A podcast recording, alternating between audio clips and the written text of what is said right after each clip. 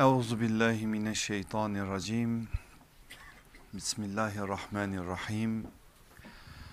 Elhamdülillahi rabbil alamin. Ves salatu vesselamu ala rasulina Muhammedin ve ala alihi ve ashabihi ve etbaihi ecmaîn.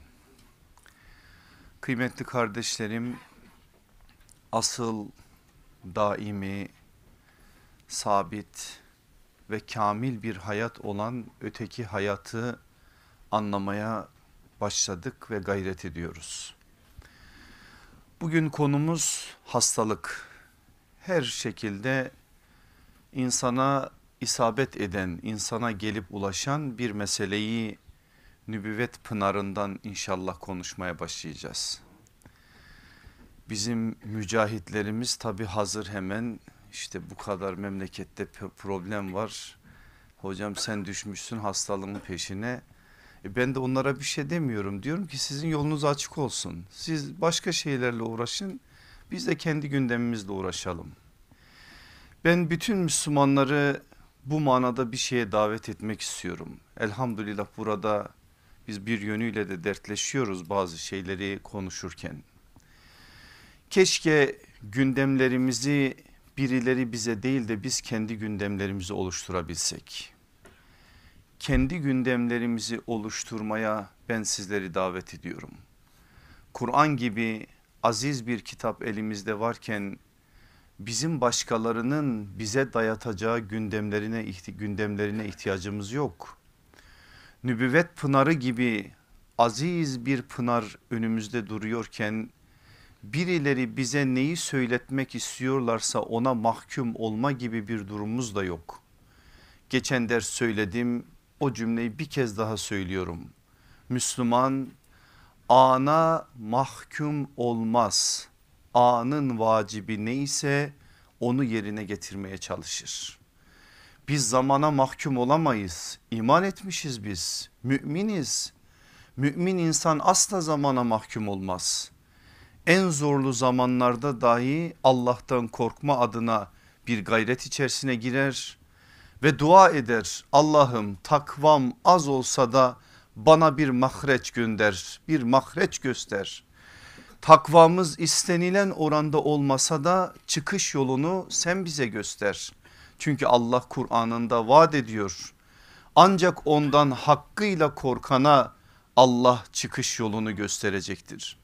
Zaten ümmet olarak korksaydık yani takva elbisemiz olsaydı dünyaya dalmasaydık, dünyevileşmeseydik, duyarsızlaşmasaydık, Allah'ın bize emanet ettiği bazı şeyleri değersizleştirmeseydik bu halde zaten olmazdık ümmet olarak. Ama bu hale eğer biz düştüksek kaybettiğimiz şeyler belli. O halde yapmamız gereken yeniden onları kazanmaksa onun bunun bize dayattıklarıyla bizim işimiz yok. Bizim bir hedefimiz var. Elimizde elhamdülillah fidanlarımız var. O fidanlarımızı dikme adına bir gayretimiz var. Olmalı. O şekilde de gayretimiz, çabamız son nefesimize kadar da daim olmalı. Allah hepimize böyle bir gündemi ve böyle bir aşkı, sevdayı nasip eylesin. Dersimizin serlevhası Allah'ın bir ihsanı ve Rahman'ın bir hediyesi olarak hastalık. Bu serlevhanın alındığı yeri ben sizi sizi oraya götürmek istiyorum. Bediüzzaman'ı hepiniz tanıyorsunuz. Bu toprakların yetiştirdiği büyük bir dava adamı, büyük bir alim, büyük bir müştehittir kendisi. Emanet ettiği bize o güzel eserlerinde bambaşka iman hakikatlerini bambaşka bir şekilde bizim nazarlarımıza verir. Onun okunması da çok kolay anlaşılması da çok kolay olan Hastalar Risalesi diye bir risalesi var. Hemen arkasından gelen risalenin adı da İhtiyarlar Risalesidir. Aslında Lemalar kitabında bir bahistir ancak önemine binaen müstakil risaleler şeklinde de basılmıştır. 25. lemada Hastalar Risalesinde şöyle bir cümle kullanır ki ben de oradan mülhem olarak bu başlığı aldım. Diyor ki ey maraza müptela hasta yani hastalığa müptela olmuş kişi Bu zamanda tecrübemle kanaatim gelmiştir ki hastalık bazılara bir ihsanı ilahidir, bir hediyeyi Rabbanidir. Biz de buradan yola çıkarak bunu söyledik ama üstadın da yaslandığı nübüvvet pınarını birazdan beraberce göreceğiz. Tıp fakültesinde okuyan gençlerimiz gerek İstanbul'da gerek başka yerlerde bana bir şekliyle o haberler geliyor. Geçen Cerrahpaşa'daydım orada da buna, buna ait bazı şeyleri söylediler kardeşler. Çok güzel bir uygulama başlatmış talebelerimiz. Grup grup bir iki kişi hastaları ziyaret ediyorlar ve o hastalara manevi bir doping olarak hastalar risalesinden küçük küçük bahisler okuyorlar. O anda o hastalıkla karşı karşıya kalan kardeşimiz bir yönüyle o güzel kardeşlerimizin dilinden bazı hakikatleri duydukları zaman aslında maddi olarak devaya erişmeden manevi olarak devayı o güzel kardeşlerimizin dilinden vesileleriyle almış oluyorlar. Ben tebrik ediyorum dua ediyorum Allah böyle gençlerimizin sayısını çoğalsın her birimiz bir yere, yerde bu manada bir mücadele başlatmamız lazım. İşte bir doktorun bir tıp talebesinin de yapacağı en güzel hizmetlerden bir tanesi de budur. Onlar da bunu yapıyorlar. Şimdi ben bugünkü dersimizi ki ben arkasından gelen dersi de hastalarla ilgili bir ders yapacağım. Yani hastalıkla ilgili size iki ders yapacağım. Bu iki dersimizin dört tane temel başlığı var. Birincisi hastalık nedir nasıl anlaşılmalıdır? İkincisi hasta olan ne yapmalıdır nasıl davranmalıdır?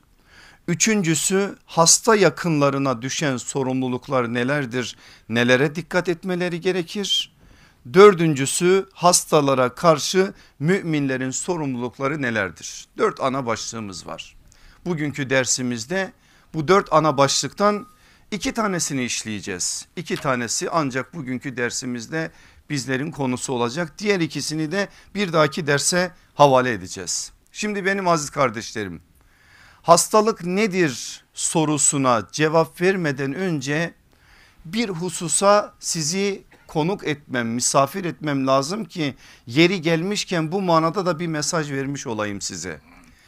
Öyle bir kitabımız ve öyle bir o kitabın tefsiri olan sünneti Muhammed sallallahu aleyhi ve sellem ve onun mübarek ellerinde yetişen sahabe-i kiram efendilerimiz ve nübüvvet pınarına bağlanıp bana göre şuna göre demeyip bir şekliyle Allah'ın kitabına peygamberin sünnetine göre konuşan insanların bizlere bıraktıkları miraslar. Öyle bir zengin öyle bir bereketli öyle bir güzel ki hangi konu üzerinde yoğunlaşırsanız bir bakıyorsunuz o manada bazı şeyler önünüze dökülüyor. Ben araştırdım ama hızlı geçmem gerektiği için size bugün anlatmayacağım onu. Mesela diyelim ki şöyle bir konu açsaydık Kur'an'da hastalık. Emin olun en az iki ders anlatabilecek kadar Kur'an'da bu manada ayetler okurduk. Mesela biz hiç meseleye bu çerçeveden bakmadık. Bazı ayetleri okuyup gidiyoruz ama merceğimizi bir mesele üzerine yoğunlaştırdığımız zaman ayetler arka arkaya dizilip bir bütüncül okumaya tabi tutulduğu zaman Kur'an hastalık gibi bir mevzuyu da kendi içerisinde ayetlerin konuğu yapmış o meseleyi kendine mesele edinmiş ve bize bir şeyler anlatıyor. Yine aynı şekilde aleyhissalatü vesselam efendimizin beyanları birçok hadis kitabında hastalık babı vardır zaten. Birçok hadis kitabında Allah Resulü aleyhissalatü vesselamın ya kendisinin yaşadığı ya sahabenin yaşadığı ya da farklı bir biçimde bugün bizim tıbbı nebevi dediğimiz yani peygamberin tıp alanında tebabet alanında söyledikleri o bahisler bu alanda bizim yolumuzu aydınlatan ışıklar oluyor. E, Peygamber sallallahu aleyhi ve sellemin hadislerinin aktörleri diyelim hadi biraz modern bir kelime olsun. Aktörleri kim? Sahabe Rıdvanullahi Teala ecmain. Onlar da bu işin bir yönüyle işin aktörleri olarak kendi üzerlerinden bir şeyler söylüyorlar bize. Ve ondan sonrasına gelin. Dolayısıyla öyle bir sermayemiz var ki inanın bir farkına varsak ve bu sermayeyi gerçek manada kullanabilsek. Emin olun bugün İslam'ın dostları İslam'ın düşmanları kadar İslam'ın sermayesinin farkında değiller. İslam'a düşman olanların bu manada ortalığı yaygaraya sokmaları, yaygaraya düşürmeleri bundan diyorlar ki Müslümanlar sermayelerinden habersiz olsunlar. Eskiden cahiliye döneminde Mekke sokaklarında Allah Resulü aleyhissalatü vesselam Kur'an'ın hakikatlerini Mekkeli ilk muhataplarına duyurma adına bir gayrete giriştiği zaman ne yapardılar? Özellikle müşrik Araplar ve onların liderleri alırdılar teneke meneke böyle ses çıkaran bir şey çalardılar o ses, ses çıkaran şeyi bir yönüyle Kur'an'ın sesini bastırmaya çalışırlardı. Bugün de aynısını yapıyorlar. Bugün de yine ellerinde bir şeyler var çalıyorlar. Ses çıkarıyor, gürültü oluşturuyor, gürültü oluşturuyor ki Müslüman kendi kaynağına dönmesin. Müslüman kendi kaynaklarıyla barışmasın. Müslüman kendi sermayesinin farkına ve şuuruna varmasın. Onun için o gün Müslümanlar nasıl ki onun bunun elindeki tenekeye tencereye takılmadıysa bugünün Müslümanları olarak bizim de takılmamamız lazım. Ve şu hakikati hiçbir zaman unutmamamız lazım.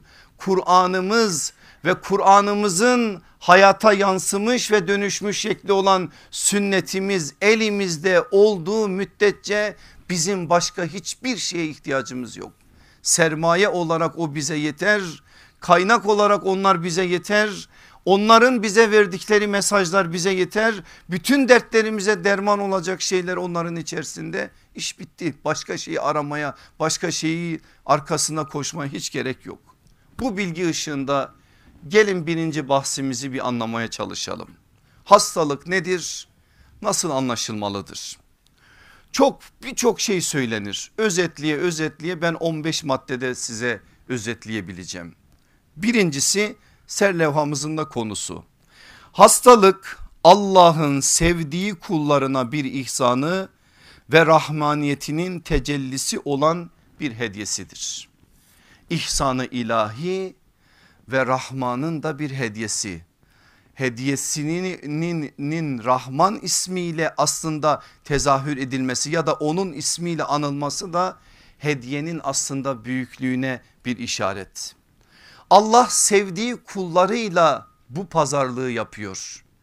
Bazen de şefkat olsun diye ona ait şeyler gelecek. Aslında kulda Allah'ın istediği kulluk yoktur ama bir hastalık vesile olur onun kulluk seviyesini arttırabilir. İşte rahmaniyetinin tecellisi bir yönüyle böyle gelir. Peki sadece müminler mi hastalanır? Kafirler de hastalanır. Bizim mevzumuz kafirler değil. Mümin olana Allah bunu vaat ediyor. Allah mümin kuluyla bu manada bir alışveriş yaparsa ona bir dert müptela ederse ona bir musibet gelirse ona bir hastalık gelirse mümin kul böyle anlamalı. Bu bana Allah'ın ihsanı Rahman olan Rabbimin ise bir hediyesidir şeklinde anlamalı. Eğer bu böyleyse ki böyledir Allah'a yakınlık dereceleri artan insanların bu manadaki dertleri daha fazladır. Hatırlıyor musunuz sallallahu aleyhi ve sellem efendimizin o önemli sözünü? Belalara, musibetlere en fazla peygamberler müptela olurlar. Çünkü onlar kulluk noktasında zirvede duran seçilmiş insanlar ısmarlama insanlardır. Allah her bir peygamberi özel bazı sebeplere bağlı olarak seçmiştir. Birçoğunun hikmetini ne anlayabiliriz ne de o meseleyi tam anlamıyla konuşabiliriz. Allah'a yakınlık dereceleri kullar içerisinde en üst düzeyde olan o peygamberler bakın hayatlarına belaların ve musibetlerin en ağırlarını yaşamışlardır. Hatırlayalım mı sallallahu aleyhi ve sellem efendimizi? Hangi baba 6 tane evladını kendi eliyle toprağa tevdi etmiştir.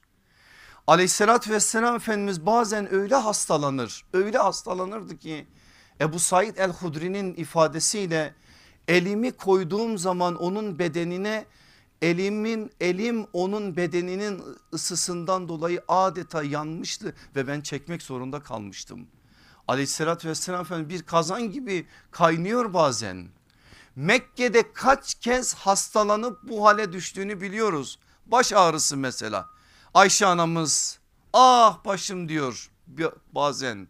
Efendimiz aleyhissalatü vesselam diyor ki Ayşe seninki ne ki bir bilsen benim halimi. O ah demiyor ama onun o manada ızdırap çektiğini bir yönüyle anlattığı sözlerden ya da o andaki hallerinden biliyoruz. Hatırlıyorsunuz değil mi Uhud'da ne hale girdi aleyhissalatü vesselam Efendimiz? Kaç ay sürdü Efendimizin Uhud'un arkasındaki tedavisi? Tam iyileşmişti ki Hayber'in arkasından zehirlendi yediği bir etten dolayı o ızdırap 3 sene 4 sene aleyhissalatü vesselam efendimizin içini dağlayan bir ızdırap oldu. Son vefatına yakın o hastalandığı ve 13 gün süren o hastalığında da bazen bir şeyler söylendiği zaman Efendimiz o Hayber'in dönüşü yediği ete gönderme yapıyor. Ah o gün yediğim diyerek içindeki o ızdırabı ortaya koyuyordu. Efendimiz böyleydi yanındaki insanlar da böyleydi. Peygamberler bela ve musibetlere en fazla maruz kalırlar ama hadisin devamı var. Sonra da Allah'a yakınlık derecelerine göre diğer insanlar. İnsanların Allah'a yakınlık dereceleri arttıkça bela ve musibetleri de o yakınlık derecelerine göre artıyor. Efendimizin tam söylediğini size okumak istiyorum.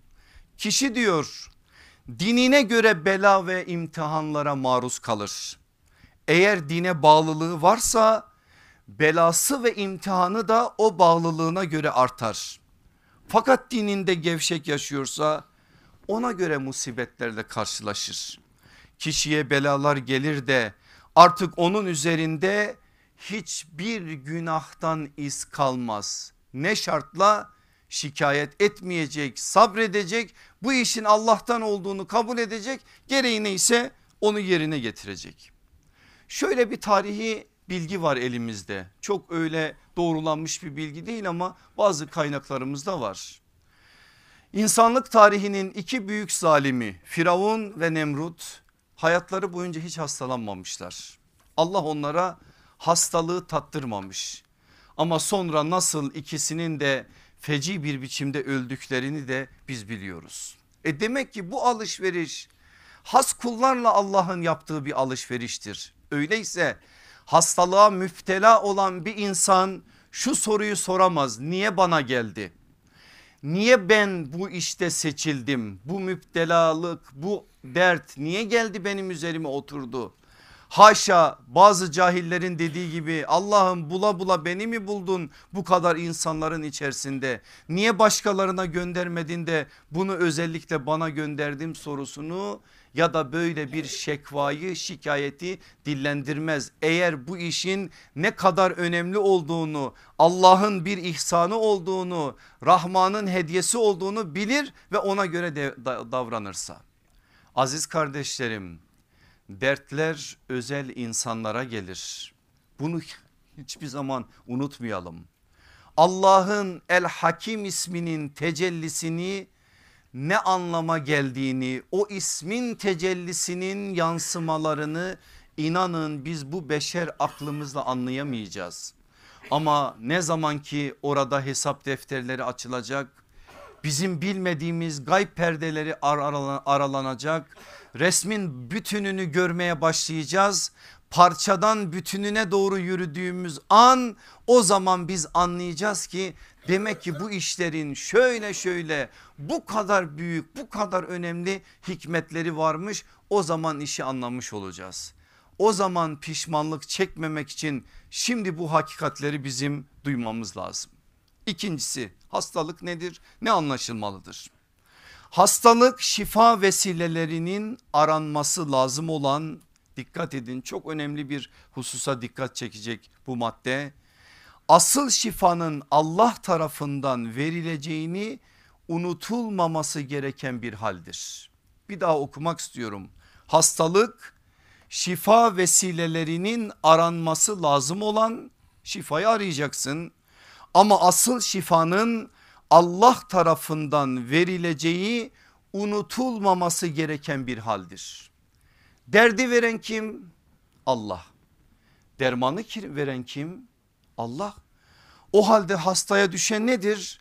Dermanı aramalı ama asla asıl dermanı vereni unutmamalıdır. Dermanı arayacak hasta derdine derman arayacak ama derdin dermanının asıl vereninin Allah olduğu unutulmayacak.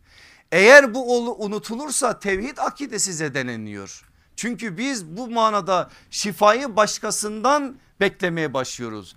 Başkasından vesileleri zorlamak başka bir şey. Bizatihi şifayı başkalarından beklemekse başka bir şeydir. Bakın Kur'an'da İbrahim aleyhisselamın kavmiyle olan mücadelesini anlatan birkaç yerden bir tanesi olan şu Ara süresindeki tabloda bize nasıl bir şey söyleniyor. İbrahim dedi ki karşısındaki putlara tapan kavmine iyi ama ister sizin ister sizden önceki atalarınızın olsun neye taptığınızı biraz olsun düşündünüz mü?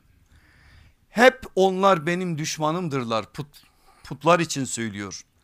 Ancak alemlerin Rabbi benim dostumdur. O ki beni yaratan ve bana doğru yolu gösterendir. Beni yediren ve beni içirendir. Hastalandığım zaman bana şifa veren de odur diyor. Milleti olmakla iftihar edeceğimiz İbrahim aleyhisselam.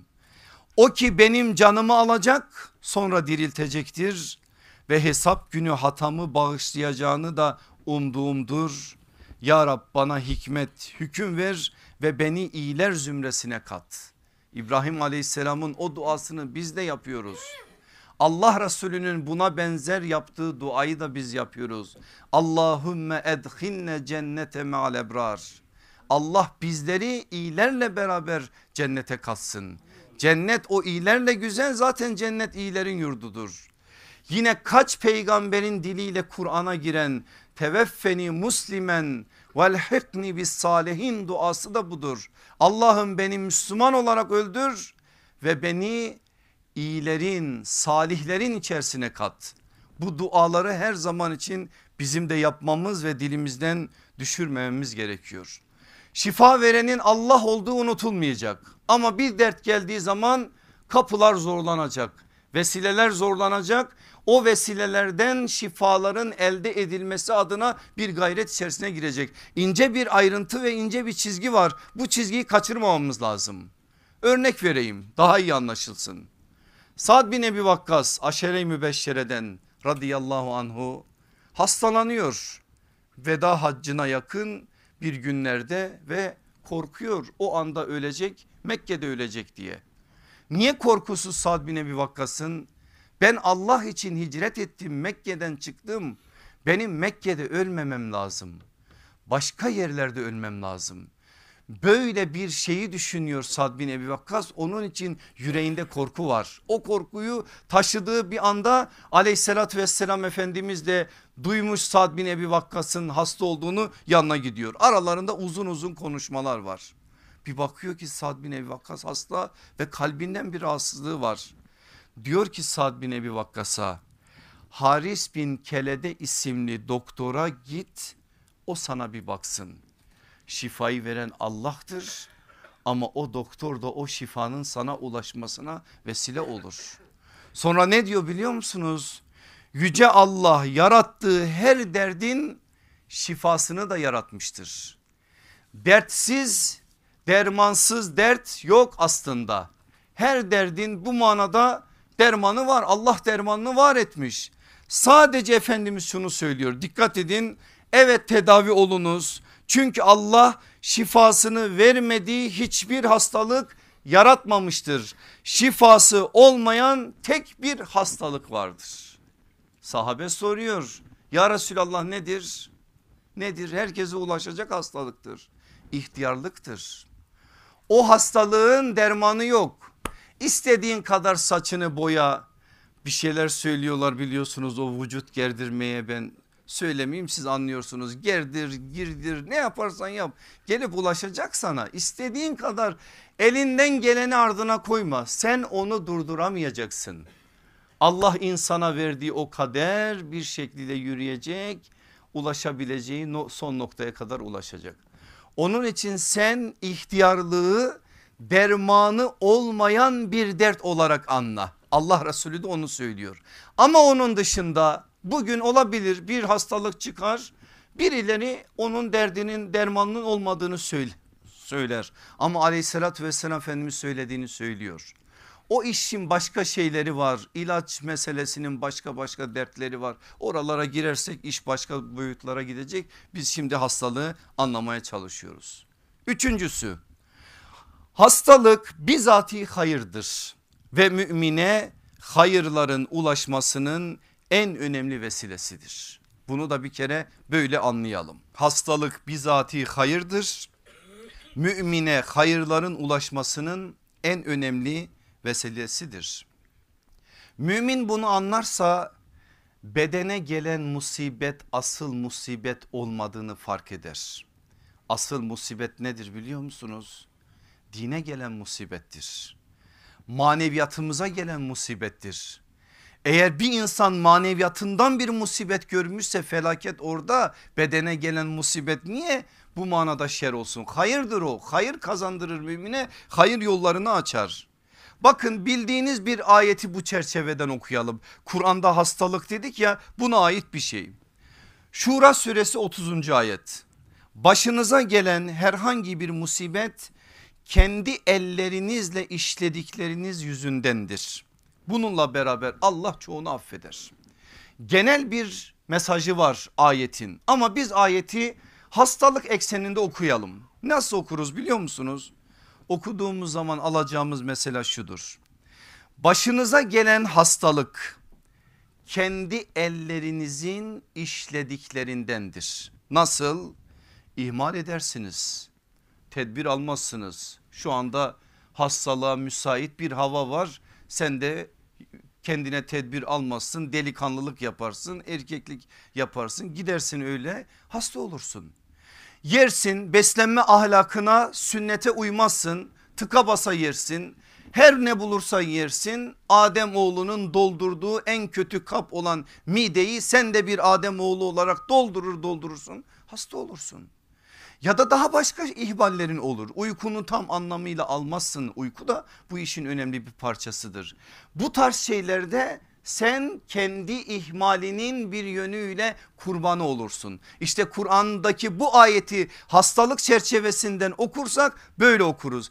Kendi ellerinizle o hastalık o musibet gelip size ulaşır. Ama arkasında bir müjde var. Allah yine de çoğunu affeder. Niye? Velev ki sen yanlışın, ihmalin, tedbirsizliğin neticesinde o hastalığa uğrasan bile eğer sen sabredersen, eğer bu manada sen şükrü yine kendi hayatına taşırsan Allah o tattığın hastalığı sana günahlarının kefareti karşılığında bir ödüle mükafata dönüştürebilir. Dolayısıyla buradaki ayetin verdiği mesajı bu şekliyle de anlayabiliriz. Soruyor aleyhissalatü vesselam Efendimiz hasta olmamayı sever misiniz diyor sahabeye. Sahabede vallahi biz sıhhat ve afiyette olmayı daha çok severiz ya Resulallah diyorlar. Allah Resulü aleyhissalatü vesselam da diyor ki Allah'ın kendini hastalık vesaire ile hatırlamadığı hiçbirinizde hayır yoktur. Cevaba dikkat edin. Allah'ın kendisini hastalık ve vesaire ile hatırlamadığı hiçbirinizde hayır yoktur. Peki ne yaptı sahabe bunu duyunca?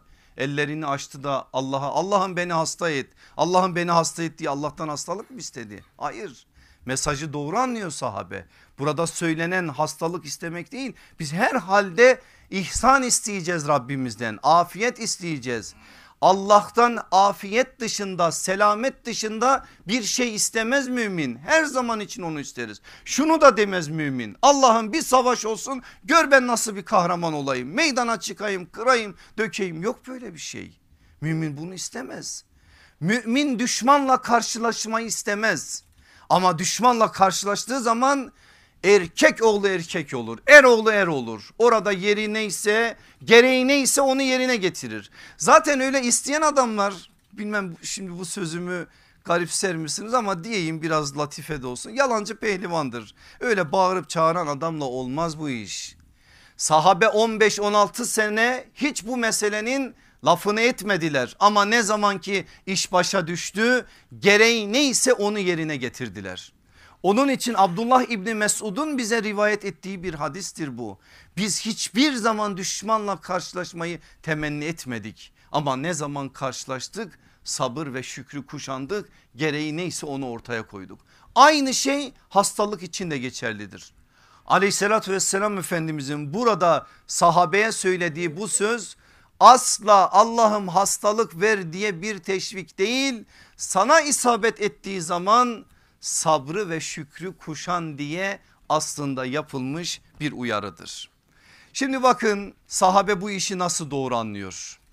Sara olmuş bir hanım sahabiden bahseder kaynaklarımız. Başta Bukhari olmak üzere birçok hadis kaynağımızda geçen bir hadisedir bu. Bukhari'deki rivayette isim yok ancak 5-6 kaynaktaki hadiseyi birleştirip okuduğumuz zaman orada siyahi kadın diye kaynaklarda isim vermeden aktarılan hanım sahabinin Resulullah sallallahu aleyhi ve sellemin annemden sonra annem dediği iki kadından biri olan Ümmü Eymen anamız olduğu anlaşılıyor. Ama isimler önemli değil biz Bukhari'de Ebu Hureyre'nin nakli üzerinden konuşacağız. Geldi o hanım sahabi. Efendimiz aleyhissalatü vesselama dedi ki ya Resulallah ben Sara hastasıyım Bazen nöbetlerim tutuyor ve kendimi kaybediyorum. Düşüyorum, nöbet geçiriyorum. Bana bir dua etsen de Allah bana bir şifa verse. Bir şey öğrendik mi buradan? Hasta dua istiyormuş. Sonunda buna bir vurgu yapacağım zaten. Bu Resulullah'ın sahabeyle münasebetinde çok ciddi bir biçimde karşılaştığımız bir şeydir. Aleyhissalatü vesselam Efendimiz dedi ki sana şifa vermesi için dilersen Allah'a dua edeyim. Dilersen sabredersin sabredersen sana cennet vardır. Sahabeye söylüyor bunu. Sahabi efendilerimizin hepsi erkeğiyle kadınıyla hepsi asla küçüğe talip olmaz. Büyük burada dururken küçük acele diye küçüğü alıp büyüğü terk etmez acele olana kapılmaz. Asıl mükafat neredeyse o mükafatın arkasında durur.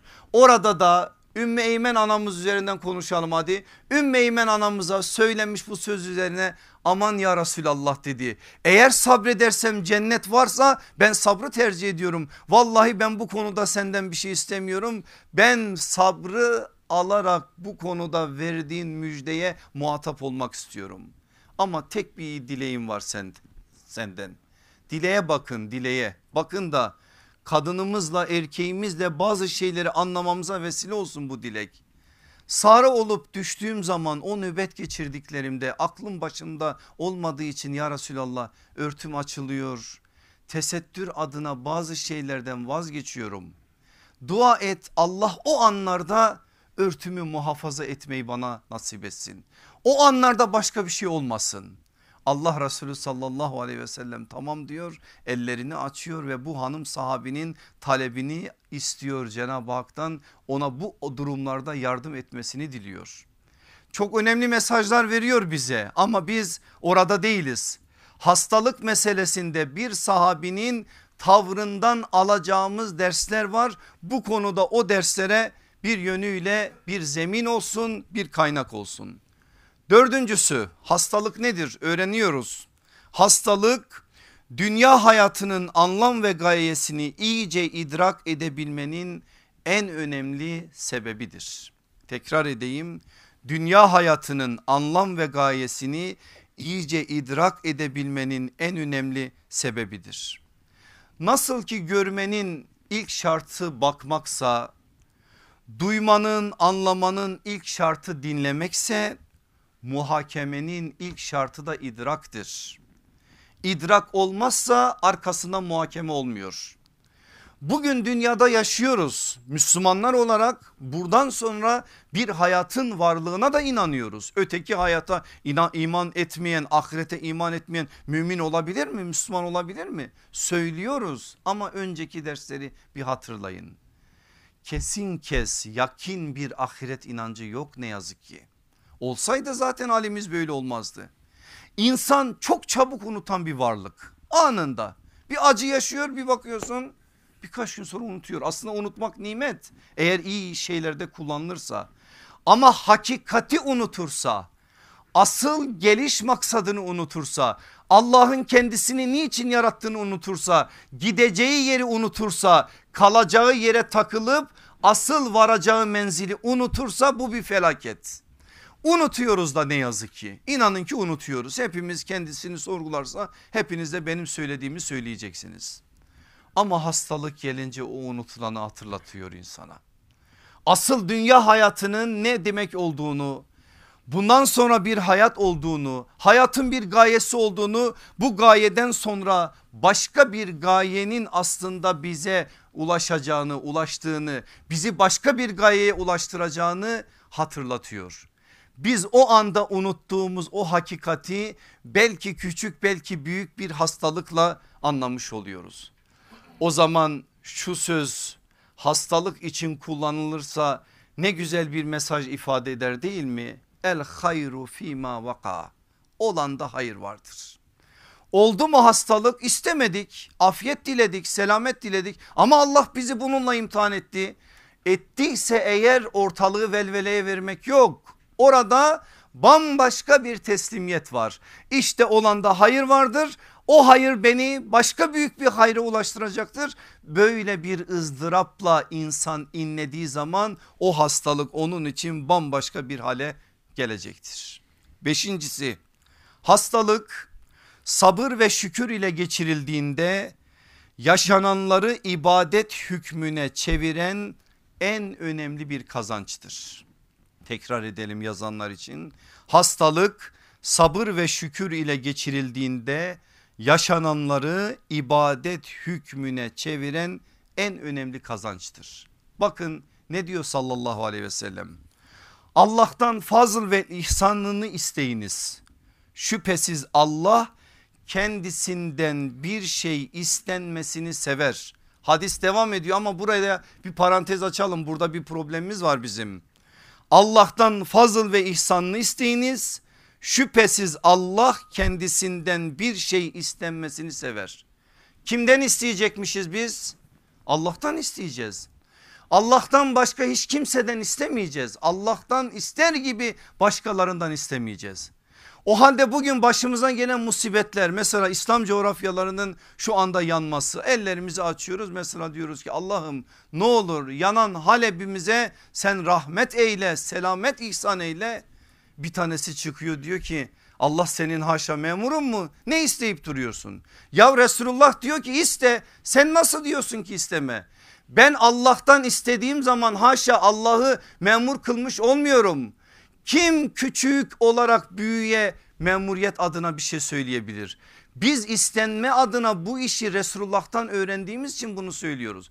Ama Allah'ım Halep'e yardım eyle demek aslında şu demek. Allah'ım beni o yardıma memur kıl.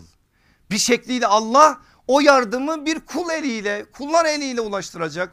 Ben aslında onu isterken bir yönüyle de o yardımın ulaşması adına kendimin de memur kılınmasını istiyorum. Dolayısıyla burada Resulullah sallallahu aleyhi ve sellemin söylediği belli. İsteyeceğiz arkadaş. Başka hiçbir kapıdan değil. Sadece ve sadece Allah'ın kapısından isteyeceğiz. Allah'tan başkasına Allah gibi yalvarmayacağız. Sadece ne varsa başımıza gelen ondan isteyeceğiz. Hatırlıyor musunuz İbni Mesud'un radıyallahu anh'ın yaşadığı bir hatırayı? Anlatmıştım başka vesilelerle. Dua ediyor. O anda da Hazreti Peygamber aleyhissalatü vesselam Hazreti Ebu Bekir ve Hazreti Ömer radıyallahu anhuma uzaktan böyle seyrediyorlar. Ne diyor biliyor musunuz aleyhissalatü vesselam Efendimiz? İste ey İbni Mesud iste ne istiyorsan Allah verecek. Ömer radıyallahu anh diyor ki kendimi yiyorum ah diyorum keşke sesimi ulaştırabilsem. İbni Mesud iste iste benim için de iste bak Resulullah böyle bir şey söylüyor.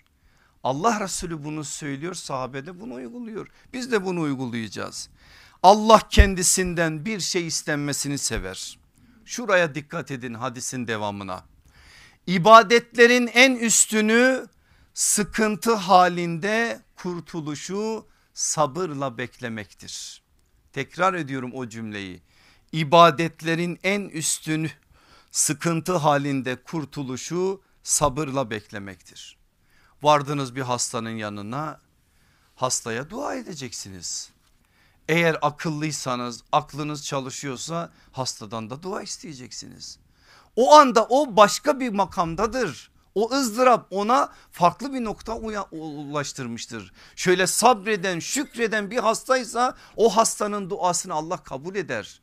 Onun için o anda o ibadet halindedir. Çektiği o sıkıntılar aslında sabır ve şükürle karşılanıyorsa ibadet halindedir. Ahmet bin Hanbel'in müsnedinde geçen hadiste bakın ne diyor sallallahu aleyhi ve sellem. Kul ibadet üzere iyi bir yolda iken hastalansa o kul ile görevli meleğe denilir ki iyileşinceye veya ölünceye kadar sıhhatli iken yaptığı ameli gibi sevap yazın. Anlaşıldı mı? Bir daha okuyayım mı? Çok büyük bir müjde veriyor bize. İyileşinceye veya ölünceye kadar sıhhatliyken yaptığı ameli gibi sevap yazın. Allah Resulü sallallahu aleyhi ve sellem bu müjdeyi veriyor. Biraz açıklayayım anlaşılsın mesele. Diyelim ki siz kendinize adet edindiniz. Pazartesi, perşembe günleri oruçlu geçiriyorsunuz. Kendinize adet edindiniz gecenin bir vaktinde kalkıp Rabbinizle baş başa kalıp dua dua yakarıyorsunuz. Kendinize adet edindiniz haftanın belli günlerinde böyle ilim meclislerine gidiyorsunuz. Ve bir dönem sonra Allah size bir musibet verdi bir hastalık geldi size kavuştu. Öyle kardeşlerimiz var şu anda yatağa mahkun ama, ama gönlü burada olan birkaç tane kardeşimi ben biliyorum belki daha fazla da vardır. Şimdi Cenab-ı Hak peygamberinin diliyle ne diyor? Hastalandığı zaman yapmadığı her ibadeti Allah yapmış gibi kabul edecek ve hesap defterine onun sevabını yazacak. Yatağa mahkum oruç tutamıyor ama diğer günlerde tuttuğu için Allah sıhhatliyken nasıl karşılığı varsa o karşılığı verecek. Siz bunu diğer bütün ibadetlere teşmil edin. Bakın ne kadar büyük bir müjde var ne kadar büyük bir mükafat var. Bitmedi sallallahu aleyhi ve sellem daha neler söylüyor. Haya süstür, takva şereftir, en hayırlı binek sabırdır. Musibet bela anında aziz ve celil olan Allah'tan kurtuluş beklemek de ibadettir sallallahu aleyhi ve sellem. Ne büyük müjdeler o müjdeleri anlayan birinden size bir örnek vereyim. 35 yaşında yatağa düşmüş kurban olduğumuz alimlerin imamı olan Muaz İbni Cebel radıyallahu anhu büyük bir insan saatlerce onun biz şerefini takvasını anlatabiliriz. Ama bugün hangi kitabı açsanız Muaz'ı göreceksiniz o büyük insan sadece 35 yıllık bir hayatın sahibi. Veba salgınında o da ona isabet etmiş İlerleyen günlerde öyle bir artmış ki hastalığı o şiddet boğazına vuruyor böyle boğazını sıkıyor nefesi çıkmayacak kadar zorlanıyor o hallere düşerek biraz rahatladıktan sonra nefes alıyor bir müddet sonra yine aynı. O anda böyle sıkmış hastalık boğazını bakın dilinden dökülenlere. Ya Rabbi bu hastalık vesilesiyle ister boğazımı sık ister canımı al İzzetinin hakkı için sen de çok iyi biliyorsun ki ben seni çok ama çok seviyorum. Biz de Muaz'ı seviyoruz. Muaz'ı sevmek cennet kazandırtır adama. Allah bize de inşallah o sevginin hatırına o kapıları açsın. Hayatının tam son anları yanında birkaç tane arkadaşı var. Bakın ne diyor. Allah'ım bir ömür senden korkarak yaşadım. Haşyet üzere olmaya çalıştım. Ama şimdi senden ümitliyim. Sen de bilirsin ki ben dünyanın ne akan nehirlerine ne salınan ağaçlarına takıldım. Sadece istediğim senin affına ve mağfiretine nail olmaktır. Beni affın ile ve mağfiretin ile karşıla. Muaz'ın cennette çok farklı makamlarda olacağını umuyoruz biz. Allah Resulü aleyhissalatü vesselam şöyle bir şey söyledi. Muaz'la diğer alimlerin kıyaslaması şöyledir. O büyük insan bir ok atımı mesafesinde arkasından gelen alimlerden öndedir. Onun için o alimlerin imamıdır. O cennettedir. Resulullah sallallahu aleyhi ve sellemin müjdesi öyledir. Ama hastalık anında o söylediği sözler bugün hastalığa müptela olan yarın kim bilir Allah hangimizi onunla imtihan edecek ona imtihan olarak karşılaşan bu sözleri hatırından çıkarmamalı ki Muaz'ın adımlarını izleme adına bir şeyler ortaya çıkmış olsun. Altıncısı hastalık unutulan nice nimetlerin hatırlanmasını sağlayan en önemli nasihatçıdır. Hastalık bir nasihattır. Ne diyordu? Hepinizin bildiği bir hadisi hatırlatayım size. Beş şey gelmeden önce beş şeyin kıymetini bilin. Hastalık gelmeden önce sağlığın, ölüm gelmeden önce hayatın, ihtiyarlık gelmeden önce gençliğin, fakirlik gelmeden önce zenginliğin, dolu vakit gelmeden meşguliyet gelmeden boş vaktin. Sallallahu aleyhi ve sellem yolu göstermiş aslında bize. Keşke bu beş tane kıymeti bilsek ama olmuyor. Bazen unutuyoruz. Dedim ya insan unutan bir varlık bir hastalık geliyor düşürüyor seni yatağa. Neyse bir 10-15 gün bir şekliyle onun ızdırabını çekiyorsun. Aklından şunu geçiriyorsun ah diyorsun. Bir iyileşirsem şunu yapacağım bunu yapacağım. Genelde de iyileştiğin zaman yapmıyorsun ama Allah yine sana iyilik veriyor selamet veriyor. Her neyse o anda nasihatçı oldu mu sana o hastalık? Oldu. İşte budur eğer gerçekten nasihat adına hastalık anlaşılırsa bu anlaşılmış olur. Yine bu hadise benzer bir hadiste de iki nimet vardır ki insanların çoğu bunlar hususunda aldanmıştır diyor sallallahu aleyhi ve sellem. Bunlardan biri sıhhat biri de boş vakittir. Konumuz değil ben anlattım vakit meselesini ama böyle gençleri görünce ben biraz daha o vakit meselesine vurgu yapmak istiyorum. Çok say ediyoruz arkadaşlar çok say ediyoruz. İnanın zaman dediğimiz o kıymetli sermayeyi öyle boş şeylere harcıyoruz ki ondan sonra da lafa geldiği zaman vakit yok şu yok bu yok diye 40 tane de bahanemiz var. Muaz İbni Cebel'in hayatını okuyan bir adam vakit konusunda konuşmaktan haya eder. Bunu hiç unutmayın 35 yaşında vefat edecek ve arkasından böyle bir miras bırakacak. Bugün yaşlarımız 40 olmuş 50 olmuş halen gençlikteki türkülerle kendimizi avutuyoruz. Yok öyle bir şey. Ne oldu oldu hiç değilse bundan sonra Allah Resulü'nün emanet dediği değer dediği önemine dikkat çektiği bu boş vaktin ve sağlığın sıhhatin kıymetini bilmiş olalım. Yedincisi biraz hızlanacağım vakit gidiyor. Hastalık Allah'ın yüce kudretinin bir işareti ve yaratılış hikmetini kavrayacağımız bir fırsattır. Hasta olunca insan bunu daha iyi anlıyor. Allah'ın yüce kudretinin bir işareti ve yaratılış hikmetini kavrayacağımız bir fırsattır. Bir hastalıktan sonra sağlığa kavuşma bile Allah'ın bu manadaki kudretini anlamamız açısından güzel bir şeydir. Ufacık bir soğuk algınlığı ya ufacık bir şey düşürüyor mu bizi yatağa? Kapıya çarpıyorsun ayağını tırnan hafifçe kırılıyor. Ah o gece yatmıyorsun. Görmüyorsun kulağına bir ağrı geliyor bende çok olur bazen o gece yatma yok. Diş ağrısı ufacık bir şeydir değil mi? Ufacık bir çürük seni düşürüyor yataklara. Allah'ın yüce kudretini görebileceğimiz işaretler aslında bunlar. Ne kadar aciziz Cenab-ı Hak ise ne kadar büyük onu anlayabileceğimiz bir fırsat ama o nazarla bakabilirsek.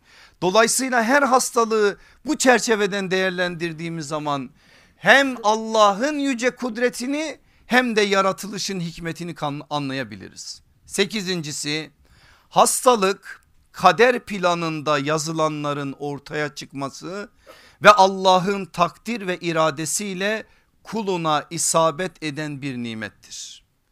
Allah yazmış mı kader planında hepsini? Yazmış. Biz kadere iman etmiş insanlarız.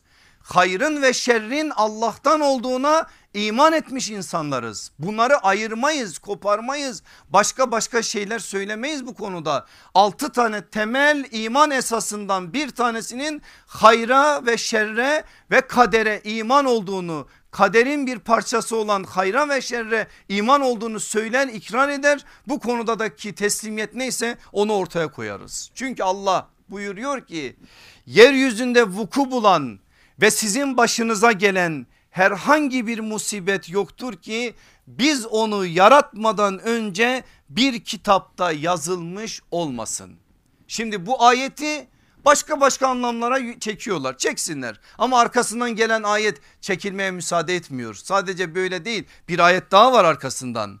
Doğrusu bu Allah'a kolaydır. Allah bunu elinizden çıkana üzülmeyesiniz ve Allah'ın size verdiği nimetlerle şımarmayasınız diye açıklamaktadır. Çünkü Allah kendini beğenip böbürlenen kimseleri sevmez. Hadid suresi 22. ve 23. ayetler. Kadere iman bu. Ve kadere iman eden adam her türlü kederden emin olur.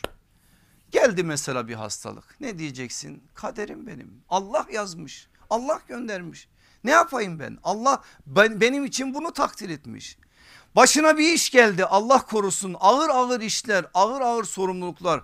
Allah aşkına kadere iman etmeyen adam çıldırır ya çıldırır.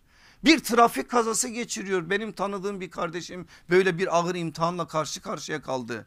Hanımı dört tane çocuğu trafik kazasında vefat etti. Bu kardeşimiz ve bir kızı tek kurtuldu. Ben ona taziye gittiğim zaman kader dedi hocam ne yapalım? Allah böyle yazmış. Veren de o alanda o. Hay senin imanına kurban olayım. Bu işte. Veren de o alanda o. Ne diyeceksin başka? İşte budur kadere iman meselesi olmazsa adam gelen musibetlere karşı başka bir şey yapamaz. Eli kolu bağlanır dünyayı bundan sonra kalan ömrünü hep o felaket çerçevesinde yürür. Ama ne yapıyor kadere iman eden? Diyor ki ileride buluşacağız cennet var. Allah bunu bana gönderdiyse bunun bir mükafatı var.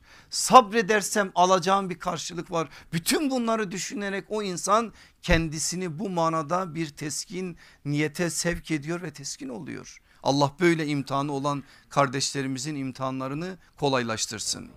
9 hastalık ilahi rahmetin fazlalaştığı bir süreç ve ahiret hayatı için büyük bir ikramdır. Gayet net bunun için herhangi bir şey söylemek istemiyorum. Hastalık ilahi rahmetin fazlalaştığı bir süreç ve ahiret hayatı için büyük bir ikramdır.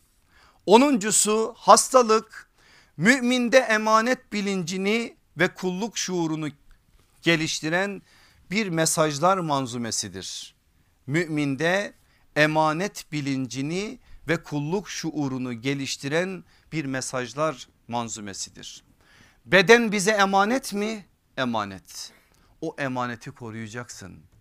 Şimdi insan hastalandığı zaman niçin hastalandığını tespit edince o emanet bilinci gelişiyor mu? Ha ben geçen gün şöyle çıktım sokağa onun için hastalandım. Bundan sonra yapmamalıyım. Falanca gün ceryanda kaldım onun için hastalandım. Bundan sonra yapmamalıyım. Yemekte şurada burada bazı sıkıntılarım oldu. Onun için bu hastalık bana geldi. Hiç bunlar olmasa hastalık diyelim ki kendinden olsa o manada da emanet bilinci bir yönüyle gelip buluyor. İçinizden var mı bilmiyorum mesela şöyle dua eden Allah'ım bana böbreklerimi verdiğin için sana sonsuz şükürler olsun. Karaciğer verdin bana bana mide verdin bana kalp verdin böyle dua ediyor muyuz? Etmiyoruz. Çünkü unutmuşuz kalbimizi böbreğimizi karaciğerimizi. Ne zaman bir musibet geliyor o zaman hatırlıyoruz o organımızı. O emaneti o zaman hatırlıyoruz. Dişlerimizi o zaman fırçalıyoruz bazen. Allah Resulü aleyhissalatü vesselam misvak konusunda ağız ve diş temizliği konusunda ne kadar önemlidir. Ama bugün Müslümanlar o noktada da zafiyet yaşıyor. Bütün bunları bazen kaybedince ah diyoruz Bir daha yapmam diyoruz şöyle diyoruz böyle diyoruz bir yönüyle o emanet bilinci bizde ulaş, bize ulaşıyor. Hastalanmışsın mesela diyelim namazlarında zorlanıyorsun bazı şeyler seni zorluyor kulluk şuuru artıyor. O hastalık başka bir hayra vesile oluyor. Bazen öyle kardeşler de görmüşsünüzdür. Mesela diyelim ki ibadetlerine dikkat etmiyor. Allah verdi bir musibet. Bir bakıyorsun ki hastalıktan sonra öyle iyi oldu ki öyle güzel topladı ki kendini. Bu manada hayatına farklı bir biçimde çeki düzen verdi. Bu da var bunu da ihmal etmemek gerekir. 11.si hastalık imanın takviyesi, takvanın kuşanılması ve tevekkülün ihyası için bir fırsattır. Bir daha söyleyeyim.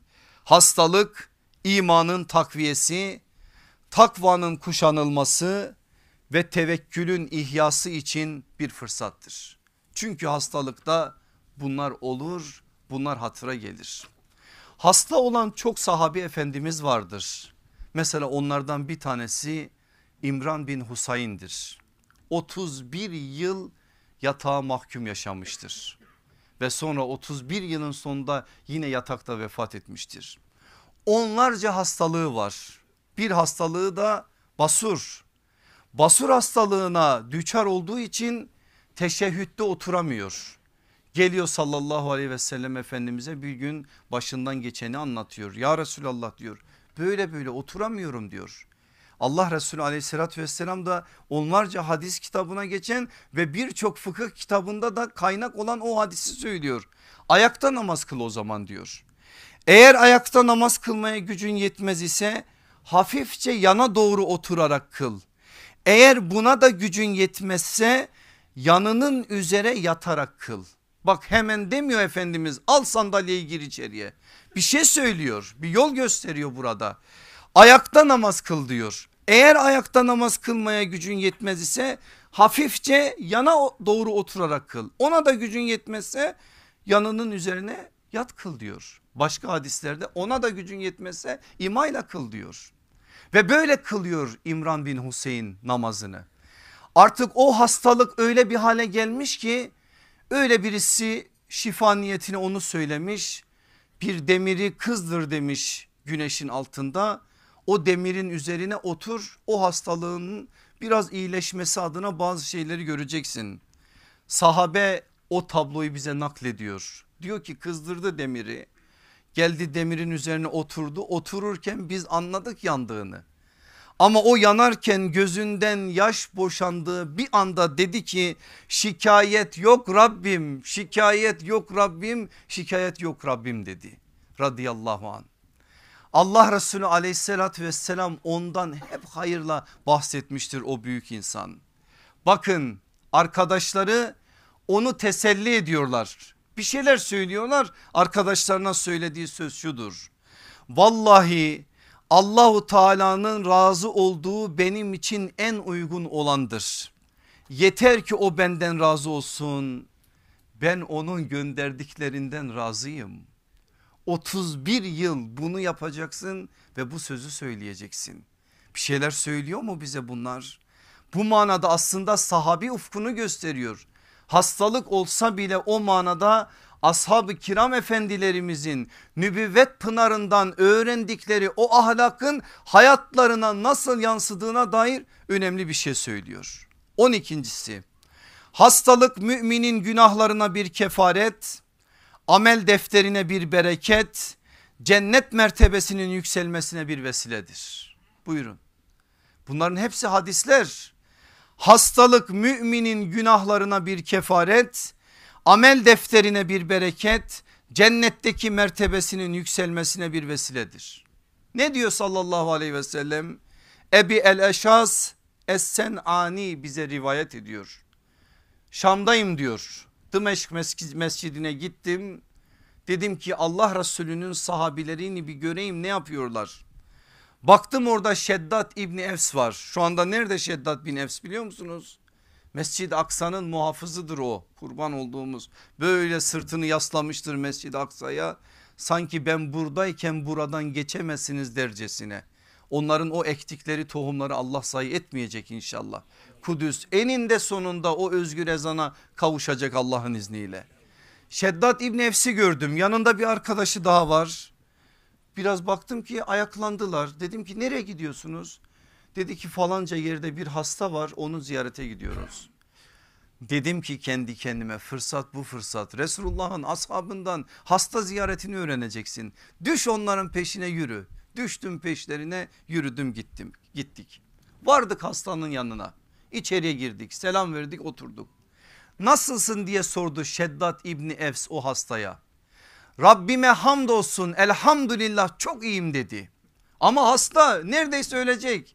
O anda o sözü duyunca dedi ki madem sen böyle bir söz kullandın şimdi kulağını aç beni iyi dinle bak Resulullah sallallahu aleyhi ve sellem ne diyor? Dedi ki Resulullah Allah şöyle buyurdu ney bu?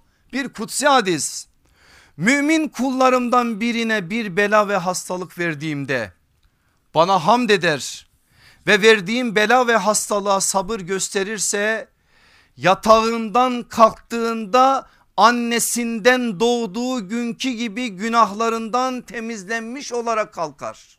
Sallallahu aleyhi ve sellem söylüyor. Allah hafıza meleklere, meleklerine şöyle buyurur. Ben bu kulumu yatağa esir ettim, yatağa mahkum ettim ve ona bu musibeti verdim. O halde ondan önce sıhhatliyken kendisine yazmış olduğunuz sevapları siz yazmaya devam edin. Mükafat bu. Allah Resulü sallallahu aleyhi ve sellem bunu söylüyor. Hastalıkta geçen saatler günahla geçen saatlere kefaret olur diyor sallallahu aleyhi ve sellem. Başka bir hadiste diyor ki gözün görmez hale gelmesi günahlara kefarettir. Kulağın işitmez hale gelmesi günahlara kefarettir. Bedenden eksilen diğer şeyler de bunun gibidir. Ölçülerine göre günahlara kefaret olurlar. Öyleyse eğer mümin böyle bir derde müptela olursa üzülür mü Allah aşkına? Kazanıyor kaybetmiyor ki kazanıyor burada veriyor orada alıyor burada biraz sıkıntısını çekiyor hem de geçici bir zaman belli bir süre içerisinde ama alacağını asıl bir biçimde alıyor. Daha çok hadisler var bu konuda ama vakit geçiyor ben başka bir şey daha söyleyeceğim. Bir hadis daha söyleyeyim size Ahmet bin Hanbel'in müsnedinde yine bununla alakalı. Bir kul kendisi için cennette hazırlanmış olan makama ameliyle erişemeyecekse Allah onun bedenine veya malına veya çoluk çocuğuna bir bela bir musibet bir dert verir sabrı sebebiyle o makama eriştirilir. Şimdi benim aziz kardeşlerim Halep'teki çocuklara bir de bu nazarla bakın. Dünyanın mazlumlarına bir de bu nazarla bakın. Şimdi yüreğimizi yakıyor değil mi? Biz orada kim bilir onları nerelerde göreceğiz. Bir de mesele öyle bir bakın bu manada bazı şeyler içimize su serpsin. 13.sü hastalık kişiyi ruhen olgunlaştıran manen daha duyarlı bir hale getiren ve sürekli teyakkuzda kalmasını sağlayan bir im imkandır. Hastalığın böyle bir şeyi de var. 14.sü hastalık kabir alemini ve hesabı hatırlatan bir vaiz ahireti ve ölümü düşündüren bir işarettir. Bunu bir daha tekrar edeyim. Hastalık kabir alemini ve hesabı hatırlatan bir vaiz ahireti ve ölümü düşündüren bir işarettir. Hiç ölüm aklımıza gelmez ama bir hastalandık mı anında ölüm gelir. Bir de içimizde bazı böyle pimpirikli kardeşlerimiz var ufacık bir nezle olsun ölecek zannediyor. Öldüm ben bittim diyeyim ortalığı velveleye veriyor. Neyse o da güzel bir yönüyle ölümü hatırlamak ölüm adına bazı şeyleri duymak hissetmek eğer hastalık buna vesile oluyorsa bu bir nasihattır bir vaizdir bunu da bu şekilde anlamamız gerekir. 15.sini de söyleyeyim hızlı bir biçimde diğer konuya geçeyim. Hastalık sabır ve şükür ile geçirildiğinde eğer arkasından ölüm gelirse sahibine şehitlik sevabı kazandıracak bir ikramiyedir. Bunu biz kendimizden söyleyemeyiz. Allah Resulü sallallahu aleyhi ve sellem de kendiliğinden söyleyemez. Bu bilgiyi Allah ona verir o da bize verir. Dikkat edin hastalık sabır ve şükür ile geçirildiğinde Eğer arkasından ölüm gelirse sahibine şehitlik sevabı kazandıracak bir ikramiyedir. Aziz kardeşlerim bizde şehitlik ikiye ayrılır. Maddi şehitlik manevi şehitlik. Maddi şehitlik bildiğiniz şehitliktir. Allah yolunda gazada cihatta Allah o güzel ölümü ölümlerin en güzelini o vuslat anında en güzel ölümü nasip eder. Allah'ım bizlere de nasip et o ölümlerin en güzelini. Onu nasip eder size o başka. O şehidin eğer bir gaza meydanındaysa o asla bedeni yıkanmaz. Elbiselerine sürülmez o bambaşkadır. O Allah'ın huzuruna o kanlı elbiselerle çıkacak. Öyle defnedilir öyle de kalkar öyle de haşır meydanına yürür. O onun için bir rütbedir o onun için büyük bir şereftir o işin ayrı bir boyutu. Allah Resulü aleyhissalatü vesselam diyor ki ümmetimin içinden şehitler bana gösterildi gözüme az geldi. Allah'ım dedim çoğalt bunları Allah da çoğalttı. Ve buna bir de manevi şehitliği ekledi. O manevi şehitlikte Efendimiz aleyhissalatü vesselam onlarca farklı şey sayıyor. Bakın ben bir tanesini söyleyeceğim. Beş durum vardır ki onlardan biri üzere ölen kimse şehittir. Allah yolunda öldürülen şehittir onu söyledik. Allah'a itaat yolunda ölüp boğularak ölen şehittir. Allah'a itaat yolunda olup da karnındaki bir hastalık sebebiyle ölen şehittir. Allah'a itaat yolunda olup da yaralanarak veya vebada ölen şehittir. Allah'a itaat yolunda olup da doğum sebebiyle ölen şehittir. Resulullah bu müjdeyi veriyor bize. Bir musibet bir hastalık bir dert geldi sana Allah Resulü aleyhissalatü vesselamın saydığı ki bunlar genel anlamda geniş bir muhtevaya sahip böyle bir şeyse ve sen sabredersen arkasından da ölüm gelirse Allah sana böyle bir sevap vaat ediyor. Bunu bil ona göre davran. Bunu bil Allah'a yolcu ettiğin o hastanın arkasından buna göre hareket et. Bu müjdeyi bilirsen yapacağın belli. Şimdi benim aziz kardeşlerim vakit biraz geçti ama ikinci konuyu da ben söyleyeceğim. Geriye kalan iki konu daha mühim onları Rab biraz zaman kalsın. Hasta olan ne yapmalıdır nasıl davranmalıdır hızlıca geçeceğim. Bir insana verilen bu beden kulluk vazifesini yerine getirebilmek için bir emanettir. Öyleyse emaneti korumak zorundadır. Hastanın kendisi için konuşuyoruz bakın. Ne yapacak her insan bunu düşünecek. İnsana verilen bu beden kulluk vazifesini yerine getirebilmek için bir emanettir. Öyleyse emaneti korumak zorundadır. Bugün vaktim olmadı bilmiyorum önceden size aktardım mı aklıma geldi ama araştırmaya vaktim olmadı. Osmanlı'nın bir döneminde kişinin kendi kusurundan dolayı dişini çürütmesine karşılık bir ceza alınırdı.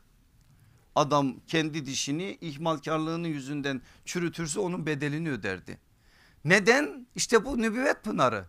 Allah sana bunu emanet etmiş bunu sen zayi edemezsin. Bu konuda hassas olmak zorundasın. Çünkü sağlıklı bedenle sen sağlıklı ve sıhhatli bir kulluk yapacaksın. Bizim dünyamızda böyle olacak. Allah Resulü aleyhissalatü vesselam Allah'ın Cenab-ı Hakk'ın nasıl bir kul sevdiğini söylüyor. Öyle pısırık, hasta, pinti, sürüngen böyle bir Müslümanı sevmiyor. Güçlü, kuvvetli yürüdüğü zaman toprağı titreten bakanlara heybet veren düşmanın gönlüne korku salan düşmanın gönlüne heybetiyle sarsıran ama mazlumları ama dostları ise sevindiren bir mümini seviyor. Bırakın ya kim bize söyledi öyle boynunu bükeceksin de yalandan riyakarlıkla yürüyeceksin böyle bir şey yok. Hazreti Ömer elindeki asasıyla şöyle duran namaz kılan mescitte şöyle namaz kılan düzgün dur diyor düzgün dur. Böyle durmayı Resulullah bizden istemiyor deyip adamı düzeltiyor. Biz bunları anlamamız lazım artık. Müslümanın kendine göre bir heybeti olur ya bu heybeti düşmana karşı da dosta karşı da yansıtır. Bunu bizim anlayıp gereğini de yerine getirmemiz lazım. İşte onu yapabilmemiz için bedenin bize bir emanet olduğunu unutmamamız lazım. İkincisi bakın önemli bir noktaya dikkat çekiyoruz. Hastalık insana verilmiş bir ceza değil. Bilakis mükafattır Öyleyse her hastalığın bir tedavisi vardır. Tedavi olmanın yolları muhakkak aranmalıdır. Anlaşıldı değil mi? Bir ara bir furyaydı uydurukça filmler. Bir kötülük yapıyor bir bakıyorsun adam felç oluyor. Birine hırsızlık yapıyor bir bakıyorsun bir şey oluyor ayağı sakat oluyor. Ya böyle bir şey yok. Şimdi bu bizim zihnimize gelirse ne olacak? Biz o zaman her felçli gördüğümüz adama ha, sen bir şey yaptın ki Allah bunu sana verdi. Böyle bir mantıkla bakılır mı bu meseleye? Ceza olarak görmek hastalığı Müslüman mantığı değildir. Evet bazen böyle şeyler de olabilir ama biz yine başka biri için bunu söyleyemeyiz. Biz kendimizi biliriz. Bize bir şey geldiği zaman ayağımız takılıp düştüğümüzde kalbimizi yoklarız ama onun bunun ayaklarıyla uğraşmayız. Mümin ahlakı bize bunu yükler. Dolayısıyla bu manada hastalığın ceza sebebiyle değil aslında mükafata sebep olacak bir şeyle geldiğini unutmayız. Söylenen cümleyi zaten söyledim. Her hastalığın bir tedavisi vardır. Tedavi olmanın yolları da muhakkak aranmalıdır. Üçüncüsü tedavi yollarını araştırmada şifa verenin Allah olduğunu unutmamalıdır. Bunu söyledik ama burada özellikle hasta için bir özel noktaya dikkat çekeceğiz şimdi. Öyleyse tevhid akidesini zedeleyecek her türlü huraf, hurafe ve batıl işlere asla tevessül edilmemelidir. Anlaşıldı mı? Bir daha söyleyeyim sıkıntı var bu alanda da. Tedavi yollarını araştırmada şifa verenin Allah olduğu unutulmamalıdır. Öyleyse tevhid akidesini zedeleyecek her türlü hurafe ve batıl işlere asla tevessül edilmemelidir. Şimdi normal zamanda sıkıntı yok hastalık geliyor ya zorluyor şifa ararken bu sefer tevhid akidesine aykırı işlere tevessül ediliyor. Neler neler yapılıyor. Siz bildiğiniz için ben bu kürsüden söylemek istemiyorum vakit de bitti. Ama siz bu konuda bu işin de önemli bir hassasiyet istediğini özellikle hastanın kendisi için ve hastaya tabii ki eğer bu manada bakım adına bir şey varsa yakınlarının bu konudaki hassasiyeti için önemli bir nokta. Dördüncüsü gidilecek doktorda ehliyet ve liyakata dikkat edilmelidir. Öyleyse bu konuda herkesi değil ehil doktorları dinlemeli onların dediklerini de uygulamalıdır. Ehliyet ve liyakat esastır. Ama şimdi herkes doktor. Şimdi ben bazen ben çok hastalanırım. Allah sizlere de bana da şifa ihsan etsin. Gidiyorum doktora bakıyorum bir tane teyze de var. Doktordan çok şey biliyor. Anlatıyor anlatıyor o ilacı anlatıyor ötekini anlatıyor. Bunu kullansam şöyle olur diyor ötekini kullansam şey olur. Tecrübe acayip öyle bir olmuş ki o biçim. Şimdi o o teyzemiz kendisine uygulasa onun da riski var da bir de başkalarına doktorluk yapıyor. Bir de başkalarına ilaçlar veriyor bu da var yani. İşte burada söylenen bu işin ehliyet ve liyakatına dikkat edilmesi. Beşincisi hastalara şifa veren Allah olduğu hatırdan çıkarmamalıdır. Öyleyse şifayı celbedecek duaları hem yapmalı hem de salih insanlardan dualar almalıdır. Öğrendik bunu değil mi? Efendimiz sahabe için bunu yaptı. Allah Resulünden sahabe bu duayı istiyor. Aleyhissalatü vesselam Efendimiz onlara bu duayı yapıyor. Sahabe birbirinden bu manada dua istiyor ve dua yapılıyor. Sahabe tabiine tabiin de sahabeye bu manada müracaat ediyor. Mesela Osman bin Ebil As çok sık karın ağrısı çeken bir sahabe efendimizdi. Aleyhissalatü vesselam Efendimiz ona gitti yanında oturdu. Neren ağrıyor dedi Osman karnını işaret etti. O mübarek elini karnının üstüne koydu Osman bin As'ın Osman bin Ebil As'ın ve yedi kez Bismi üç kere affedersiniz Bismillah Bismillah Bismillah dedi sonra da yedi kez Euzu billahi ve kudretihi min şerri ma ecidu ve uhaziruhu dedi. Ne demek bu Müslim'de geçen bir e, hadis bu. Bendeki bu hastalığın ve sakındığım şeylerin şerrinden Allah'ın izzet ve kudretine sığınırım. Ona söyledi sen bundan sonra böyle de dedi. Yani önce kendi yaptı sonra sen bundan sonra Allah'tan böyle şifa dile dedi. Bunu yaptı Efendimiz aleyhissalatü vesselam başka duaları da var ama onun dışında da istenilen duaları yaptı. Biz de buradan inşallah sizler salihlersiniz Allah sizlerin inşallah dualarını kabul edecektir. Şu anda hastalık müptelası olan böyle bir imtihanla karşı karşıya olan kuzeyden güneye doğudan şarka bütün kardeşlerimize Allah o Eşşafi isminin hürmetine şifalar ihsan eylesin. Amin. Ve böyle bir hastalığı olan böyle bir imtihanı olan kardeşlerimize de o imtihanı kolaylaştırsın. Üstadla başladım onunla bitirmek istiyorum. Size yine bir yer okuyacağım. Özellikle hastalar risalesinde birinci deva orayı okuyacağım ve bitireceğim. Ey biçare hasta merak etme sabret. Senin hastalığın sana dert değil belki bir nevi dermandır. Çünkü ömür bir sermayedir gidiyor. Meyvesi bulunmazsa zayi oluyor yok oluyor. Hem rahat ve gafletle olsa pek çabuk gidiyor. Hastalık senin o sermayeni büyük karlarla meyvedar ediyor. Hem ömrün çabuk geçmesine meydan vermiyor. Tutuyor, uzun ediyor. Ta meyveleri verdikten sonra bırakıp gitsin. İşte ömrün hastalıkla uzun olmasına işareten bu darbu mesel bir atasözü söyleyecek. Dillere destandır ki musibet bela zamanı çok uzundur. Safa eğlence zamanı ise pek kısa oluyor. Allah iki zamanda da kendi yolundan bizleri ayırmasın. Son nefesimize kadar razı ve memnun olacağı kulluk yolunda bizleri yaşatsın. Velhamdülillahi Rabbil Alemin. El Fatiha.